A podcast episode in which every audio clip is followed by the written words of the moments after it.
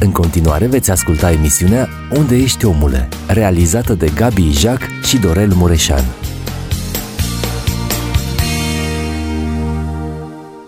Frați și surori, suntem deosebit de bucuroși să știm că și în această seară sunteți împreună cu noi în cadrul unei noi ediții a emisiunii Unde ești omule.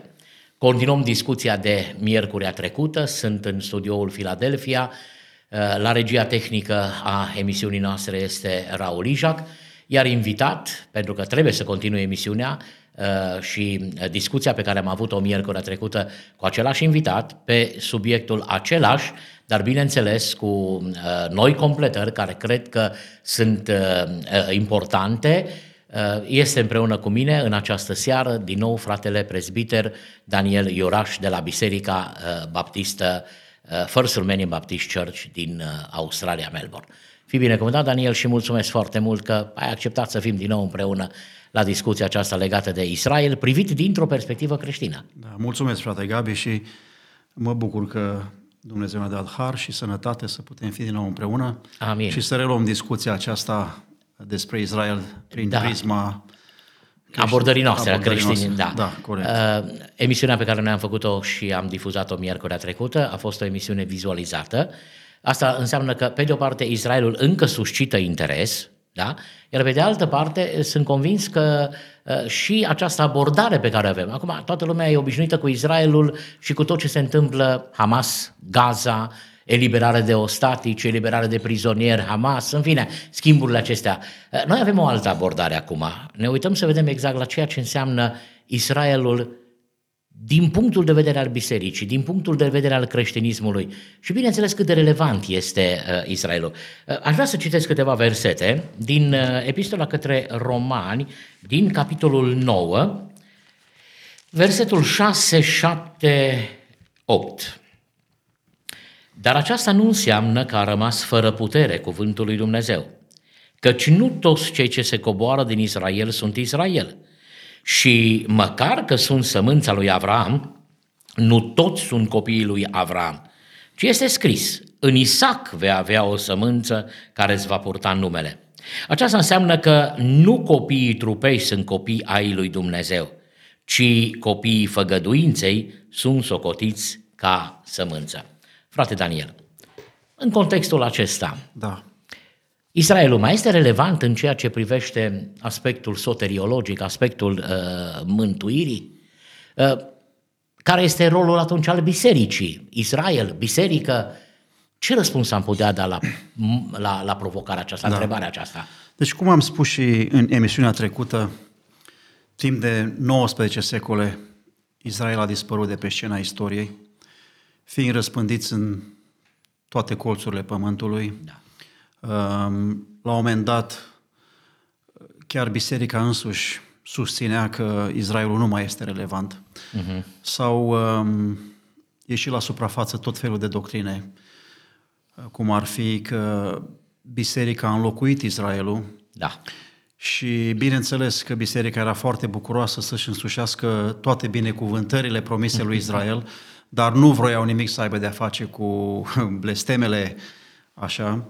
Um, și de atunci încoace tot felul de perspective au luat contur cu privire la cine este de fapt Israel.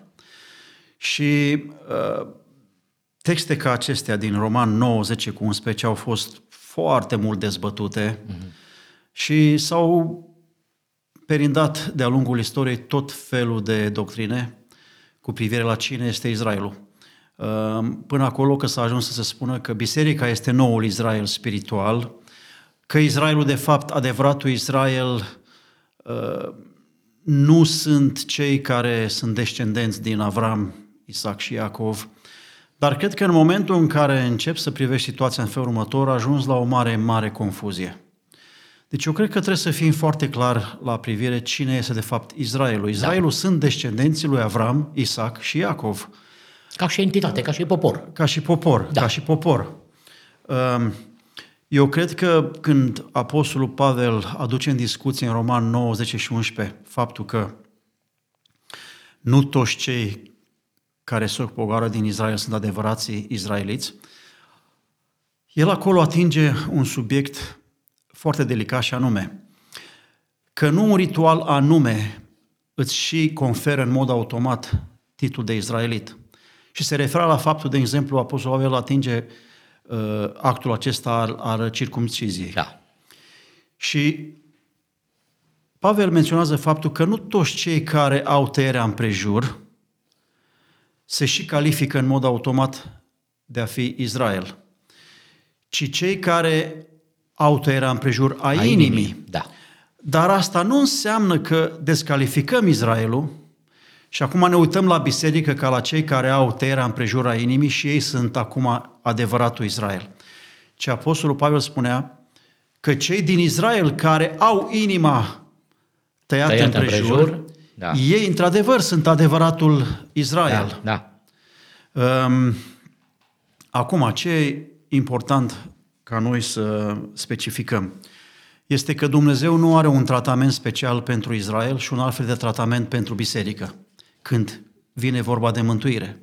Adică, pentru că astăzi se vehiculează foarte mult faptul că noi n-ar mai trebui să evangelizăm poporul Israel, pentru că poporul Israel va fi mântuit prin lege, mm. iar biserica va fi mântuită prin credința în Domnul Isus Hristos. Ceea ce Apostolul Pavel de la rădăcină taie da. Uh, această doctrină falsă, pentru că și Israelul și și biserica este mântuită printr-un Doar singur prin fapt, prin amin. jertfa Domnului Isus Hristos. Amin, amin. De fapt, Mesia mai întâi a fost promis cui? Poporul Israel, lui Israel. Da.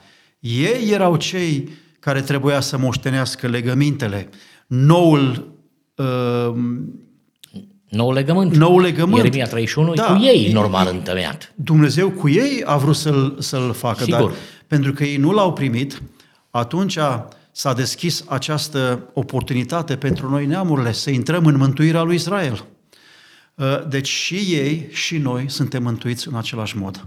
Da. Prin pocăință, prin credința în Domnul Iisus Hristos și prin sângele mielului. Aduți aminte de, de momentul în care Apostolul Petru, prima predică apostolică, 50 revărsarea Duhului Sfânt, o nouă etapă, o nouă eră da. în ceea ce înseamnă uh, planul de mântuire a lui Dumnezeu.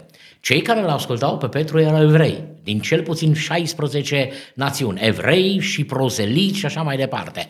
Și întrebarea pe care au pus-o, că apropo că vorbeai de pocăință, întrebarea pe fraților, ce să facem? Ok, voi l-ați răstignit, pentru voi l-a trimis, l-a înviat din mort, s-a înălțat, a turnat Duhul Sfânt, da? Bun, ce să facem acum? Petru este foarte clar. Da? Și nu spune o mântuire pentru evrei și una pentru biserică, nu. Pocăiți-vă, da? Da. Primiți iertarea de păcate, da? da? Apoi zice, botezați-vă în numele Domnului Isus Hristos pe care l-ați răstignit, identificați-vă cu El și apoi veți primi și darul Sfântului Duh. Deci e clar că mecanismul mântuirii rămâne același și Dumnezeu nu va face o diferență între evreu și neevreu. Corect. Yeah. Să nu uităm faptul că în timpul lucrării Domnului Iisus Hristos pe acest pământ, în timp ce El vestea împărăția lui Dumnezeu și Evanghelia și chema oile pierdute a lui Israel uh-huh. la pocăință, o femeie cananeancă, din afara poporului Israel, a venit la Domnul Iisus Hristos și a insistat foarte mult să poată să-l vadă cu privire la problema ei. Fica ei era muncită rău de un drac. Da. Ehm, la început Domnul Hristos a refuzat-o și ce i-a spus? Eu n-am venit decât, decât pentru, pentru oile pierdute a lui Israel. Deci este foarte clar că propovăduirea Evangheliei la început a fost pentru poporul Israel. Ei trebuia să ajungă la mântuire prin pocăință și prin credința în jertfa Domnului Isus Hristos și în lucrarea de mântuire a Domnului Isus Hristos. Faptul că ei au refuzat, da. au dat loc nouă neamurilor uh, să avem parte de toate binecuvântările noului legământ, uh, care mai întâi a fost, cum am spus, designed da. pentru poporul Israel și noi am fost altoiți în butuc. Yeah. Uh, deci e foarte important să înțelegem că noi, noi neamurile, noi, noi nu înlocuim Israelul, Asta dar și ei și noi da. avem acces la mântuire în același mod. Cred că, uh, iartă-mă te rog, uh, cred că principiul pe care îl găsesc în uh, Evanghelia după Ioan în capitolul 4, în discuția pe care Domnul Isus Hristos o are cu o femeie samariteancă, ea că nici ea nu făcea parte, apropo că vorbeai de femeia cananeancă. Da. E o bârșie sirofeniciană, așa este Da. ea numită în Evanghelii. Ok, deci uh, Mântuitorul are discuția aceasta la fântâna Patriarhului Iacov, da, în Siharul Da. din Samaria și vorbește și spune foarte clar, mântuirea vine de la iudei. Și cred că lucrul acesta nu se va schimba, nu are cum să se schimbe. Mântuirea vine de la iudei, condițiile de mântuire sunt aceleași și pentru iudei și pentru neamuri și aduți aminte de faptele ale Apostol, capitolul 15. Primul sinod apostolic, să-l numesc așa, primul conciliu uh, apostolic, unde, păstor, unde păstori, prezbiteri, apostoli se întâlnesc la Ierusalim, Da. în jurul anilor 50, și spun foarte clar, Dumnezeu a dat darul Sfântului Duh și nouă și neamurile, la fel nu face Da. uh, diferență, mărturisește despre ei și mântuirea este aceasta. Deci, uh, ideea este următoarea. Mai este în continuare Israelul relevant Da. în planul soteriologic? Deci Răspuns? care a fost scopul lui Dumnezeu cu Da. ei în primul plan?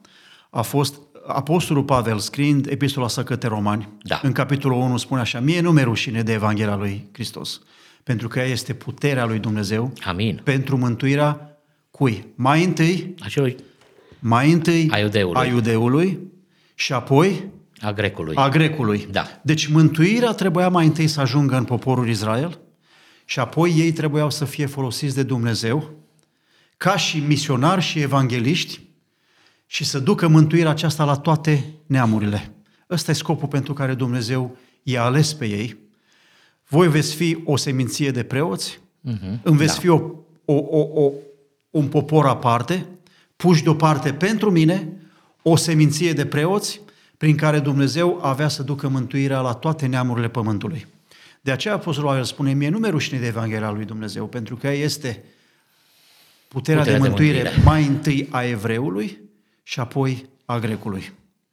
Deci, um, Dumnezeu nu și-a abandonat scopul său cu privire la Israel. Urmărind săptămâna aceasta mai mult pasajele acestea profetice cu privire la istoria lui Israel, am descoperit câteva lucruri. Că, în primul rând, Dumnezeu a profețit repatrierea lor. Da. Faptul că vor fi aduși Înapoi. ca pe aripi de vulturi din toate colțurile pământului, mm-hmm. înapoi în țara lor. Al doilea lucru care am descoperit, vor fi mai întâi repatriați, în al doilea lucru atacați, mm-hmm. în al treilea lucru înșelați, da? Și cred că vă dați seama despre ce vorbesc. Da, da. Apoi vor fi salvați și apoi vor fi utilizați. Sau, Deci cinci lucruri sau, importante. Sau folosiți. Da, cinci lucruri Vor fi importante. repatriați, Ăsta e primul. da. Vor fi atacați, vor fi înșelați, Înșelați, da. vor fi salvați și apoi utilizați. Hai să-mi spui câteva despre fiecare. Cred că, cred că cei care ne urmăresc în seara aceasta, uh, mergem pe o altă discuție, dar mie îmi place ideea asta. Cred că cei care ne urmăresc, sunt alături de noi și în această seară la emisiune, vor să vadă abordarea aceasta. Noi amândoi suntem creștini, amândoi suntem slujitori în biserici creștine, ne uităm cu simpatie și cu respect la Israel, da. Da. înțelegând planul lui Dumnezeu. Da? Ai vorbit într-o perspectivă profetică. Noi credem în proroci, credem în profeți, credem mai ales în revelația Scripturii și tot ce ai spus este biblic. Or, orice, argument, orice afirmație pe care ai făcut-o, ea poate să fie argumentată prin pasaje scripturale. Absolut. În primul rând, ei vor fi Absolut. aduși, mă gândeam când spuneai aripi de vulturi, mă gândeam la compania El Al, Da. Dumnezeul înălțimilor sau Dumnezeul cel înalt, da? El Alu aduce evrei de pretutindeni. Și acum cu războiul din Ucraina, uh, știu că la un moment, dat, nu știu, sper să nu greșesc cifra, aproape 30.000 de evrei au fost repatriați. Da, da. Repa- exact ce ziceai. Ăsta este un exemplu vădit Da, a acestei împliniri a acestei prorocii sau profeții, Da. mai mult decât o prorocie, este o profeție. Uh, Vreau să spun că acest uh, proces al repatrierilor este încă în desfășurare, pentru că uh, noi cunoaștem că la ora actuală în teritoriul care aparține poporului Israel uh, locuiesc la ora actuală aproximativ 6 milioane de evrei. e. Dar, mai mult de atâta, sunt încă în afară. răspândiți în afara granițelor Israelului de astăzi. Da. Vorbim de faptul că numai în Statele Unite ale Americii sunt aproximativ 6 milioane de evrei și apoi în Europa, în Franța, Germania și în atâtea alte țări. Da. Citeam undeva că aproximativ în Franța locuiesc la ora actuală 400 de mii de evrei. Da, foarte, mu- foarte mulți. Deci, uh, mai mult de jumătate din populația uh, Israelului locuiește peste hotare. E, noi avem multe profeții prin care ni se spune că ei vor fi aduși înapoi în țara lor. Dar cum? O modalitate prin care Dumnezeu îi va aduce înapoi este că va lăsa acest uh, duh antisemitic uh-huh. Să se înalțe sau împotriva lor, Da. Se ia amploare. să ia amploare Ia, împotriva da, lor, Da, este. Uh, ori de câte ori Israelul a fost în pericolul de a fi asimilați și de a prinde rădăcini într-un loc, Dumnezeu a permis acest duh antisemitic uh-huh. să ia amploare împotriva lor și să-i facă să nu se simtă în siguranță și să dorească să să vină, vină în- înapoi. să Apropo, vină înapoi. Daniel- Și eu văd că acest duh antisemitic Și acum, în perioada prinde, asta. am, prinde amploare foarte mare uh, peste tot uh, în toate țările. Ai văzut ce a fost acum, mai ales acum cu perioada asta cu, cu atacul asupra, asupra Gazei. Da. Deși am zice noi că a fost de fapt o formă justificată, mă, nu știu cât de mult se justifică un război, dar o justificată, o reacție a Israelului și cred că pe asta s-a și mizat într-un fel, dar să da. nu uităm că la cârma istoriei este Dumnezeu, da? Israelul deja, cum ziceai, foarte, foarte uh, ok, uh, nu s-a simțit evreu niciunde confortabil și am văzut mișcări, mișcări. Europa s-a frământat puternic, da. chiar și în America, chiar și în America Latină da. au fost lucrurile acestea, dar Vreau să, să afirm aici un lucru care eu mi-l aduc aminte când au fost iară niște mișcări puternice prin 2014. 2014 iarăși a fost un atac masiv, dar bineînțeles nu de de proporțiile celui de acum din 2023. Hamasul și atunci efectiv a atacat în continuu Israelul, uh, n-a ieșit din uh, Gaza, dar a atacat prin uh, rachetele care le trimitea da. asupra. Ei, la un moment dat iarăși a început așa o mișcare puternică, Franța, Polonia, Germania, da. tot așa, Da. la care Beni, și atunci era tot Benjamin Netanyahu, că după aceea da. au mai fost niște schimbări, dar era Beni Netanyahu, a ieșit pe post și a zis, le spun tuturor evreilor, haideți acasă. Acasă. Acasă, pentru voi este Israel, acasă este Ierusalim. Da. Foarte interesant, da. Da. Deci, dacă sunt două evenimente speciale care s-au întâmplat în ultimii 70 sau poate chiar 100 de ani, ar fi lucrul acesta, repatrierea evreilor în masă, da. înființarea statului evreu și, foarte important, uh, întoarcerea într-un număr tot mai mărit a evreilor la Mesia, la Domnul Isus Hristos. Yeah. Deci, uh, pentru cele 19 secole în care Israelul au fost dispersați peste tot în, în, în lume, în teritoriul Israelului, ceea ce s-a numit pentru 19 secole Palestina, Da. era un număr mic de evrei, dar numărul evreilor credincioși în Mesia era foarte mic, îi numărai pe degete. E, astăzi vorbim, cel puțin ultimele statistici care le-am citit, uh, s- uh, cifra evreilor mesianici se cota undeva la vreo 20 de mii în Israel. În Israel. În Israel. Da. Uh, Ceea ce îmi spune mie că aceste două lucruri ne vorbesc de um, cel puțin două aspecte pe care Apostolul Pavel le atinge în epistola către romani. Una, Israelul trebuie să fie înapoi în teritoriul lor Da. înainte de venirea Lui Mesia. de, dea, de a doua a Domnului nostru Isus Hristos, Da. da. Mesia. Și sunt multe profeții în Sfânta Scriptură cu Așa privire. este. Una dintre ele este chiar în Matei 23, când Domnul Isus Hristos însuși spune, vă, vă, vă, casa vă va fi lăsată pustie, Pustie. și voi nu vă mai veți vedea, Da. până când veți zice, binecuvântat, Binecuvântat este cel ce vine în numele Domnului. Amin. Deci, Israelul va trebui să fie înapoi în țara lor ca să-L întâmpine pe Mesia în țara lor. Și apoi, uh, cu toții cunoaștem Roman, capitolul 12, când pas, Apostolul Pavel spune că harul va fi luat de la neamuri, când numărul neamurilor va fi complet, complet da. și va fi dat poporului Israel. Harul acesta al mântuirii. Și noi vedem cum încetul cu încetul ușa se închide față de neamuri și încetul cu încetul se deschide către poporul Israel. Israel da. Și într-un număr tot mai mare, tot mai mare, evrei de pretutindeni se întorc la Mesia lor, la Domnul Isus Hristos.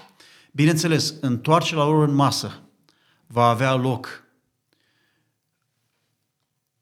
când Israelul și Ierusalimul va fi împreșmuit de oști, când pur și simplu vor fi lăsați singuri, nimeni nu le va mai fi în da, ajutor. Nici americanii, nimeni nu va fi da. atunci. Da. Atunci ei își vor pleca genunchiul, vor striga către Dumnezeu. Zaharia Amin. spune că va trimite peste ei un duc de rugăciune. Yeah. Și ei atunci, în disperarea lor, vor striga către Dumnezeu cu toată inima lor. Și vor plânge. Și în momentul acela, într-un mod, nu știu cum, supranatural, ei vor avea o revelație a lui Mesia și spune că îl vor vedea și îl vor plânge. Cum plânge cineva. Cum plânge pe cineva ca pe unicul. Fiu, întâiul născut. Întâiul născut. Da. Și atunci putem vorbi despre împlinirea acelei profeții despre care Pavel vorbește în Roman 12, că tot Israelul va fi mântuit. Tot Israel se referă care la o rămășiță. Ceea ce vor fi, sigur. Da, care îl va accepta pe Domnul Iisus Hristos ca și Mesia. Vorbeam, vorbeam noi în emisiunea trecută, Daniel, despre faptul că una din puternicele mes- unul din puternice mesaje profetice legate de Israel și restaurarea lui Israel, că suntem la capitolul acesta, da Uh, este Ezechiel 37 și îl împart în două pasajul acela. Ezechiel 37 de la 1 la 14. De la 1 la 13 este reînvierea națională a lui Israel, reîntoarcerea lor, aripi de vulturi și așa mai da. departe. Da. Dar rămâne versetul 14. Versetul 14 care spune, voi pune Duhul meu în voi. Pentru că Israelul are nevoie de două hmm. reveniri. Una fizică, națională, statală, da? da? și ea este uh, realizată și în continuă manieră dar are nevoie de o uh, refacere, revenire spirituală. Și asta se va face și o leg aici de ceea ce spuneai. Versetul 14 este momentul în care Mesia va veni, Duhul lui Dumnezeu îi va cerceta într-un mod deosebit da. și probabil printr-o revelație supranaturală vor accepta că Yeshua Hamashia, că Isus este Hristosul Fiul lui Dumnezeu. Să nu uităm un lucru, că unul dintre cei mai mari izraeliți, Apostolul Pavel, da. el s-a întors la Mesia de acum, tot printr-o revelație supranaturală. Oh, frumos, da, da, da. Așa este. Da? Deci, și rămășița aceasta se va întoarce la Să Mesia. fie Pavel un prototip, să zicem, pentru s-ar putea. Israelul s-ar, care s-ar l-a putea. renegat pe Isus? S-ar putea, da. pentru că și Apostolul Pavel l-a renegat pe Isus. Da. Și uh, noi știm că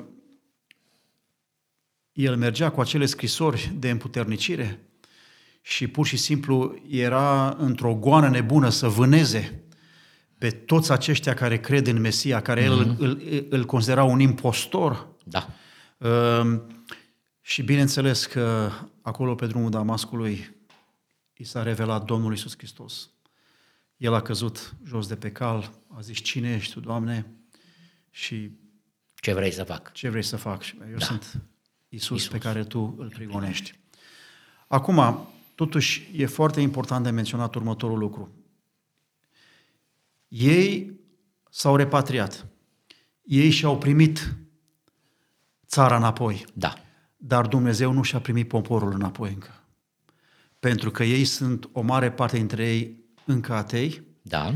Și chiar cei religioși dintre ei au un fanatism și uh, au uh, niște doctrine foarte false cu privire la Mesia și la Dumnezeu. Dar Dumnezeu îi iubește, Amin. îi vrea cu gelozie pentru el. Sunt frații Domnului Isus Hristos după trup, pentru care Domnul Hristos a plâns și plânge și astăzi pentru ei. Da. Și dorința lui Dumnezeu, ca și cum a fost dorința Apostolului Pavel, spune să fiu eu anatema, dar să-mi văd rudele mele trupești mântuite. Uh, contrar faptul la ce cred unii, că izraeliții sunt mântuiți în mod automat, ei nu sunt mântuiți în mod automat, da. cei din poporul Israel care mor fără Mesia, fără Hristos, Mor nemântuiți. mor nemântuiți, Da. pentru eternitate pierduți. De aceea scopul bisericii este să propovăduiască Evanghelia oricărei fepturi și mai ales, cum spune Apostolul Pavel, mai întâi iudeului. Iudeilor. Ei sunt cu prioritate. Mai întâi iudeilor. Da. Uh, Acum, foarte important, un lucru pe care Apostolul Pavel îl menționează este că noi care am ajuns să moștenim toată această bogăție a Harului prin Domnul Iisus Hristos, care era menită poporul Israel și acum noi ne-am făcut părtașii ei, avem datoria aceasta nu să um, le producem invidie, ci să le producem gelozie. Așa spune Apostolul Pavel, că avem datoria aceasta să stârnim în ei gelozia. Cu privire la ce? La faptul că noi am ajuns să-L cunoaștem pe Mesia al lor. Amin. Al lor. A lor este, da. Al lor. Uh, pentru că e foarte important să facem această distinție între invidie și gelozie. Este o, o distinție între ele.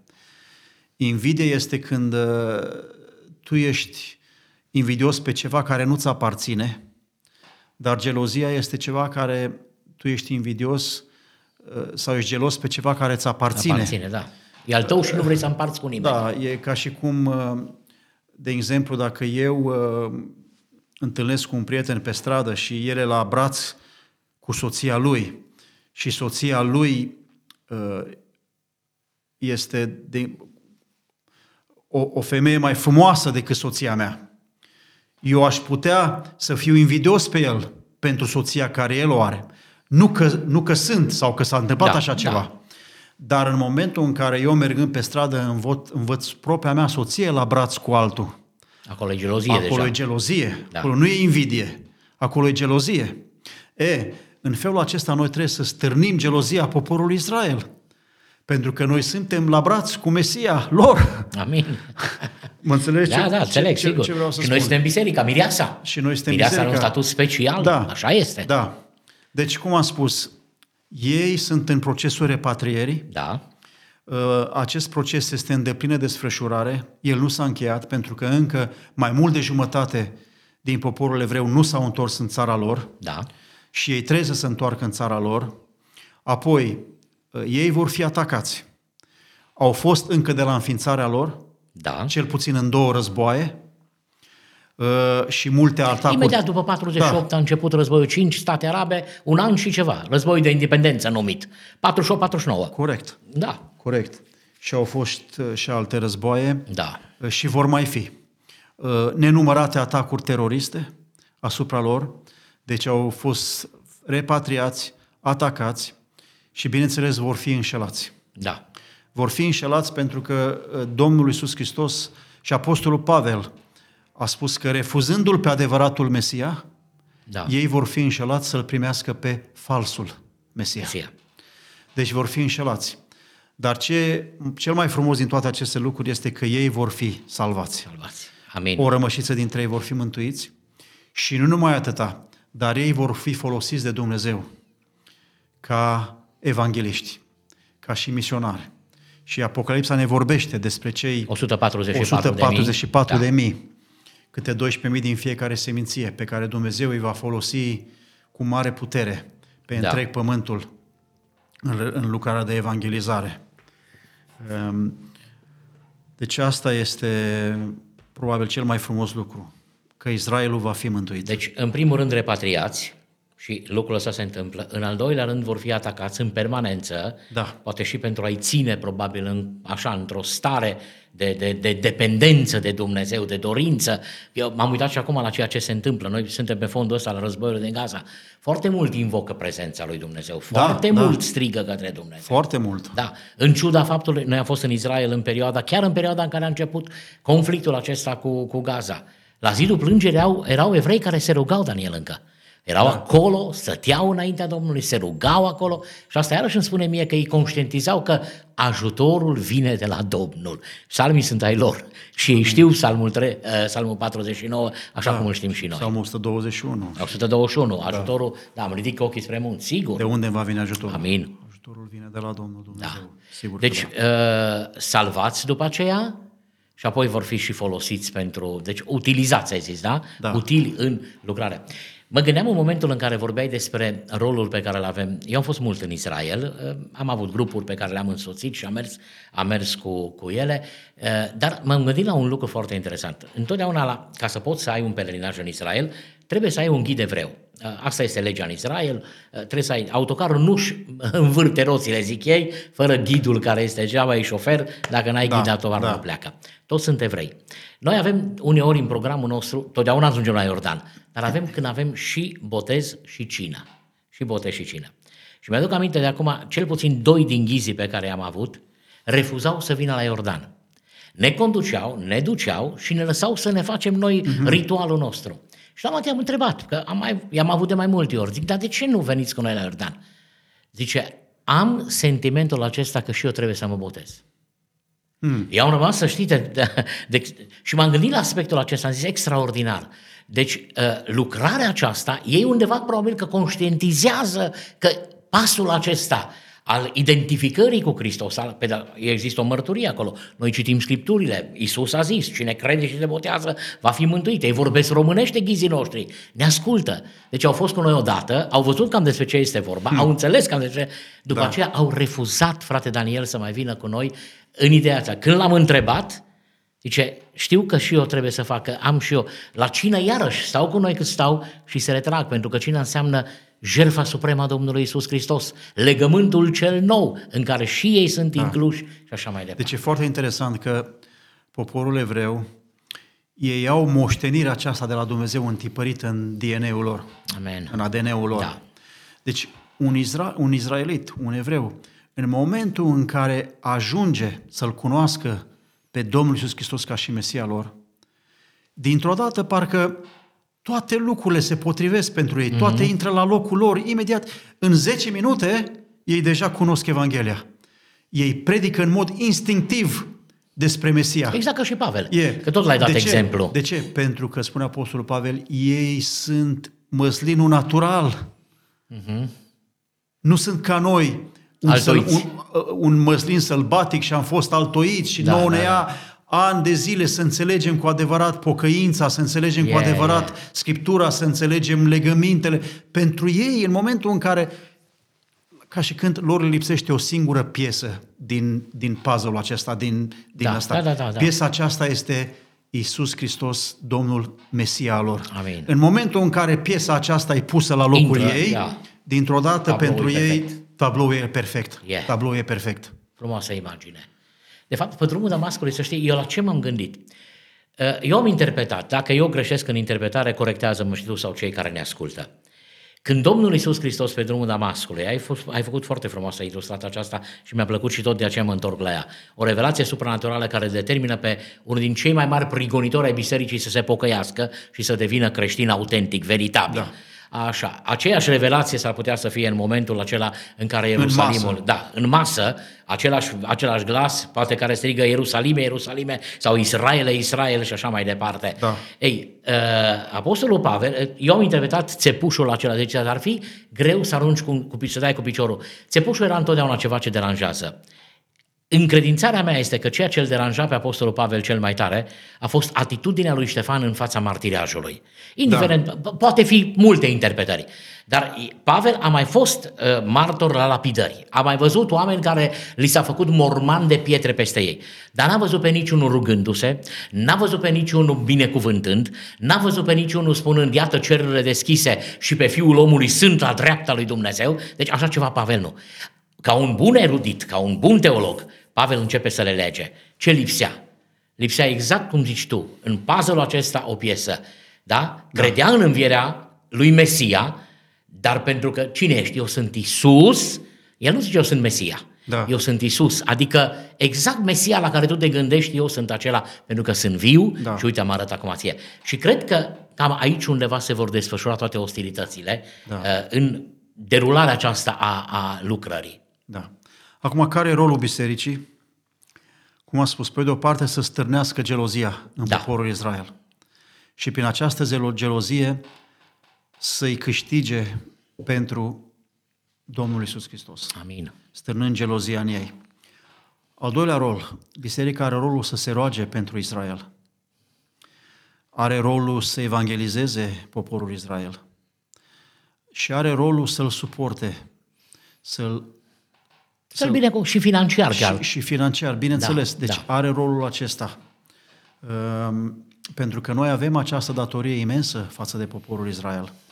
Pentru că ei, ei au legămintele, ei au uh, apostolii, toți apostolii au fost evrei. Da? Uh, să ne uităm la această carte care noi o numim Biblia, Sfânta Scriptură. 40 de scriitori. 40 de scriitori, Evrei. toți evrei în afară de unul, doctorul Luca, dar care și el s-a inspirat și și-a luat toate cunoștințele și toate informațiile tot De la evrei. de la evrei. Da. Deci am putea spune că dacă nu ar fi fost poporul evreu, n-am fi avut Sfânta Scriptură. Așa este. Ei au patriarhii. Absolut tot, tot, tot, tot, tot, tot. Și dacă ne ducem până la sfârșitul Bibliei, în ultimile două capitole din, din uh, Apocalipsa, unde ni se prezintă noul oraș, uh, noul pământ, noul cer Da. și acest oraș care se pogoară de la Dumnezeu, care poartă numele de ce? Ierusalim. Noul Ierusalim. Și când te uiți la descrierea acestui noul, noul Ierusalim, ce găsești? 24 de nume sunt săpate pe porțile și pe, pe temeliile Temelia. a, a Da. acestui oraș. Și care sunt aceste nume? Sunt cei 12 Este apostoli și cei 12 seminții ale lui lui Israel. Israel.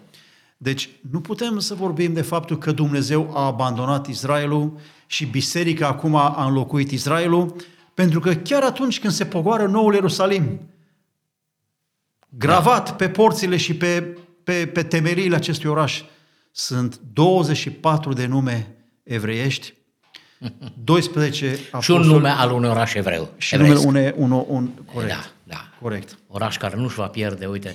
Deci avem, vorbim de un Ierusalim, uh, Ierusalim pământesc acum, vorbim despre un Ierusalimul de sus, da, care este locul mântuirii, da, și vorbim despre un Ierusalim nou, care se coboară, iată, peste tot numai și numai Ierusalim. Știi care e salutul unui evreu uh, atunci când se desparte de un alt evreu, mai ales cei din diaspora? La anul, În- în la Ierusalim. Ierusalim. Da. Asta e dorința lor, la anul să fie Da. la, uh, la Ierusalim. Ăsta e locul care Dumnezeu l-a ales Amin. și și-a pus numele acolo pe vecie și ăsta e locul care Dumnezeu a spus că de acolo va ieși închinarea Da. din Ierusalim. Deci uh, noi ne bucurăm că și nouă neamurilor ni s-a dat acces la mântuire prin jertfa Domnului Isus Hristos și însă ce vreau să menționez și anume că cu toate că poporul Israel nu și-a pierdut identitatea, totuși trebuie să avem foarte mare grijă, ei nu formează un corp distinct, un trup anume a Domnului Iisus Hristos și noi, biserica, formăm altceva. Altceva, Nu. da. Ci și ei și noi împreună alcătuim un singur Trup. trup. Și Apostolul Pavel vorbește despre faptul acesta la Efeseni, Da. când vorbește că și noi și ei avem intrare liberă la Tată printr-un singur trup și noi împreună alcătuim împreună un singur trup. Amin. Și ce e foarte important să știm că pentru eternitate va fi o singură turmă și un singur păstor. Amin. Un singur păstor. Uh, Dat fiind faptul că evreii care mor fără Hristos vor- mor nemântuiți, noi avem această datorie enormă să facem ce putem pentru mântuirea evreilor. Uh, De aceea e foarte important să putem să susținem organizații care se implică în mântuirea evreilor, în propovăduirea Evanghelie. da. Evangheliei la evrei. E foarte important și să nu credem că noi nu avem uh, datoria aceasta să reducem Evanghelia pentru că oricum ei vor fi mântuiți. Nu. Nu. Deci uh, e foarte important lucrul acesta. Spune Apostolul Pavel, dacă nu greșesc, în a doua epistolă către, către Corinteni, legat de întoarcerea uh, evreilor, atunci când uh, ei sunt greoi, zice, și, și la înțeles, și uh, zice în felul următor, fiindcă avem, fiindcă avem dar o astfel de nădejde, noi lucrăm cu multă îndrăzneală, citesc din 2 Corinteni da. din capitolul 3, și nu facem ca Moise care își punea o măramă pe, pe față pentru ca fiii lui Israel să nu-și pironească ochii asupra sfârșitului care era trecător. Ei au rămas greoi la minte căci până în ziua de azi, la citirea Vechiului Testament, această măramă rămâne neridicată, fiindcă mărama este dată la o parte în Hristos. Da, mm. până azi când se citește Moise, rămâne o măramă peste inimile lor. Dar ori de câte ori vreunul se întoarce la Domnul, mărama este luată, căci Domnul este Duhul și unde este Duhul Domnului este slobozenia. slobozenia. Foarte frumos aspectul acesta. Deci, uh, Apostolul Pavel subliniază, datoria noastră este să le vorbim despre Domnul Isus Hristos. El începe din Cartea Geneza și până în Cartea Apocalipsa. Uh, din El, prin El și pentru El sunt da. absolut toate lucrurile. Un cuvânt de încheiere, dacă uh, uh, ai acum la finalul uh, discuției uh, noastre, da. legat de subiectul acesta pe care l-am abordat? Un cuvânt de încheiere aș fi următorul. Ehm, este un aspect care nu l-am abordat și cred că este foarte important.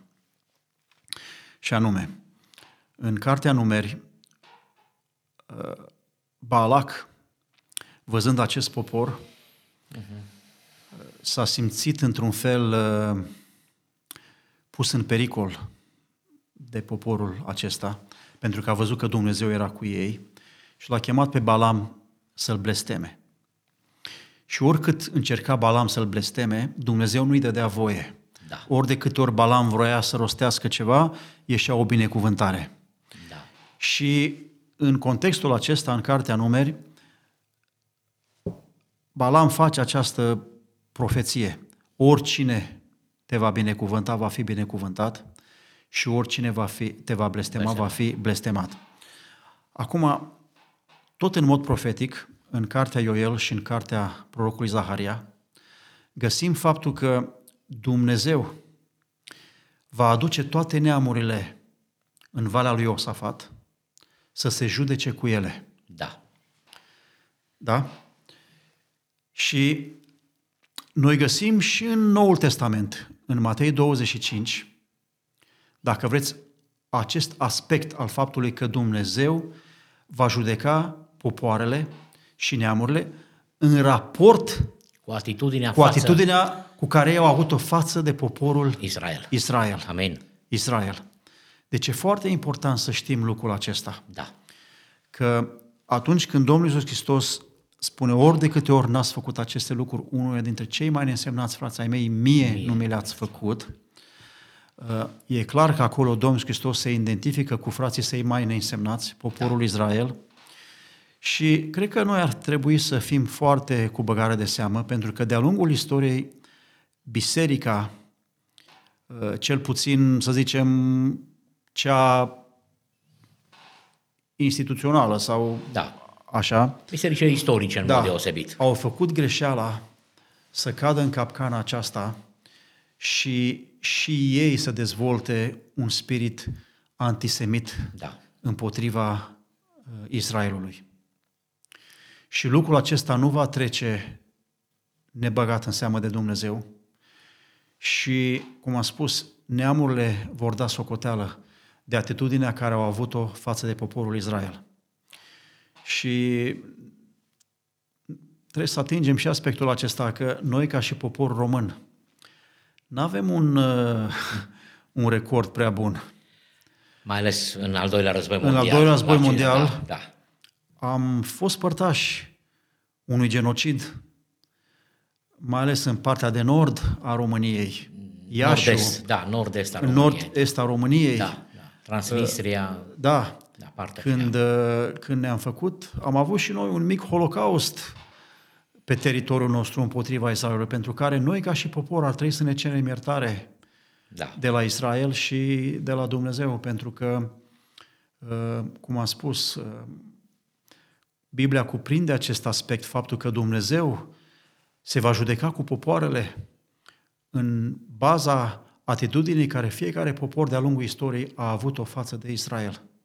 Ce am văzut uh, în uh, modul în care Dumnezeu operează, chiar anumite popoare pe care Dumnezeu le-a folosit să pedepsească Israelul, Dumnezeu se va judeca cu ele. Da. Foarte interesant aspectul acesta. Dar bine, probabil că intrăm într-un subiect pe care nu-l vom epuiza acum în doar câteva minute când trebuie să finalizăm uh, discuția noastră și probabil pentru o altă Da. întâlnire Uh, Noi ne rugăm pentru Israel, uh, continuăm da. să susținem Israelul. Cred că fiecare grup care merge, acum deocamdată turismul uh, stagnează, dar va veni vremea în care din nou, uh, poate că vei veni să vizitezi Israelul și Da. prezența ta acolo și modul că vei investi în ceea ce se întâmplă acolo, e și o formă de a binecuvânta și de a ajuta uh, poporul uh, să, uh, să rămână mai departe și să poată să uh, slujească Domnului și, așa cum ai spus, să se întoarcă și să-L cunoască pe Mesia.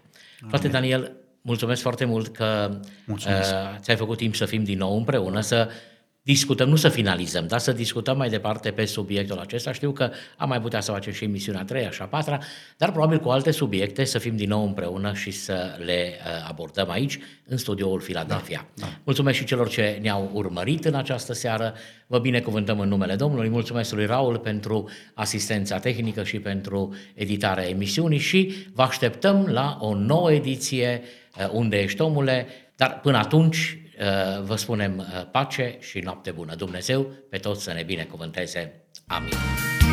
Ați ascultat emisiunea Unde ești omule? Dumnezeu să vă binecuvânteze!